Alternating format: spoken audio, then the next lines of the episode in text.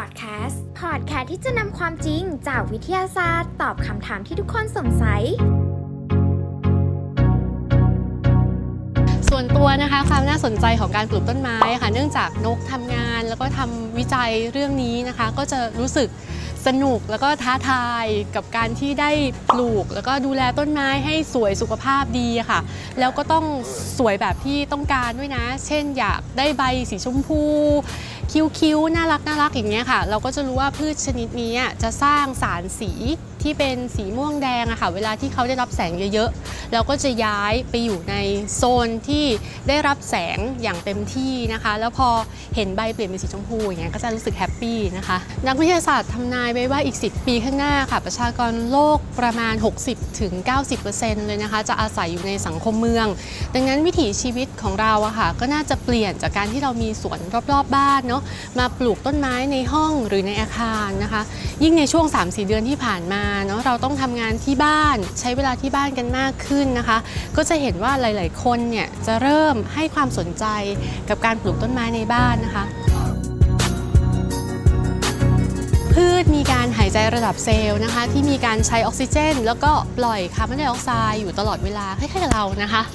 แต่ที่พิเศษก็คือในเวลาที่มีแสงเพียงพอค่ะพืชจะมีการสังเคราะห์ด้วยแสงนะคะซึ่งก็จะใช้คาร์บอนไดออกไซด์เพื่อการเจริญเติบโตแล้วก็ปล่อยออกซิเจนออกมานะคะด้วยอัตราที่สูงกว่าการหายใจระดับเซลล์มากนะคะแต่เมื่อเรามาดูในสเกลเล็กๆนะคะคือในอาคารงานวิจัยที่ทำการทดลองโดยการจำลองพื้นที่ปลูกต้นไม้ค่ะให้ใกล้เคียงกับความเป็นจริงนะคะเขาก็พบว่าการมีต้นไม้ในห้องนะคะมันไม่ได้ส่งผลเปลี่ยนแปลงองค์ประกอบของอากาศอย่างมีนัยสำคัญเลยนะคะดังนั้นแม้กระทั่งตอนกลางคืนนะคะที่พืชไม่ได้สังเคราะห์ด้วยแสงปริมาณคาร์บอนไดออกไซด์ที่พืชปล่อยออกมาแล้วก็ปริมาณออกซิเจนที่พืชใช้ค่ะมันไม่ได้เยอะมากจนกระทั่งเป็นอันตรายต่อเรานะคะโดยเฉพาะเราไม่ได้ปลูกต้นไม้เต็มห้องอยู่แล้วนะคะดังนั้นความพอดีเนี่ยน่าจะอยู่ที่เราสามารถใช้ชีวิตอยู่ในห้องนั้นได้นะคะเดินไปเดินมาได้อย่างสะดวกแล้วก็มีพื้นที่วางของเก็บของตามปกติแล้วก็จัดการบ้านหรือห้องพักของเราอะค่ะให้มีการระบายอากาศที่ดีนะคะก็น่าจะไม่มีอะไรที่น่ากังวลนะคะดังนั้นการที่เราซื้อหรือรับต้นไม้มานะคะอยากให้คิดว่าเรารับสิ่งมีชีวิตอย่างหนึ่งมาดูแลค่ะซึ่ง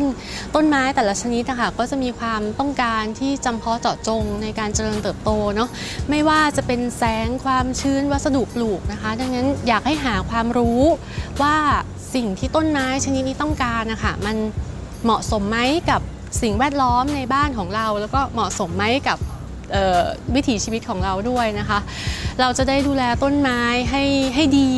ให้เขาได้สร้างความสดใสให้เราได้นานๆถึงโครงสร้างทางเศรษฐกิจและสังคมจะทำให้เรามีวิถีชีวิตแบบคนเมืองกันมากขึ้นนะคะนกเชื่อว่าลึกๆแล้วอะค่ะเราทุกคนมีความรู้สึกอยากเชื่อมโยงกับธรรมชาตินะคะดังนั้นเอาเรื่องความสุขของการปลูกต้นไม้เป็นตัวอย่างก็ได้ค่ะดังนั้นนอกจากประโยชน์ของวิทยาศาสตร์ในการพัฒนาเทคโนโลยีแล้วก็นวัตกรรมอย่างที่เราเห็นกันอย่างชัดเจนอยู่แล้วค่ะนกอยากชวนให้ทุกคนมองเห็นคุณค่านะคะแล้วก็ความงดงามของวิทยาศาสตร์ที่เป็นธรรมชาติวิทยานะคะที่ช่วยให้เราสามารถเข้าใจธรรมชาติได้มากขึ้นนะคะเพราะเข้าจริงๆมันก็ไม่ไกลตัวเลยนะคะนักวิทยาศาสตร์มีหลักสูตรชีววิทยานะคะซึ่งสอนตั้งแต่ระดับปริญญาตรีไปจนถึงระดับปริญญาเอกนะคะซึ่งภายใต้หลักสูตรนี้ค่ะเราก็จะได้เรียนรู้เรื่องเหล่านี้มากขึ้นนะคะแล้วก็อยากเชิญมาเป็นครอบครัวชีววิทยาร่วมกันนะคะ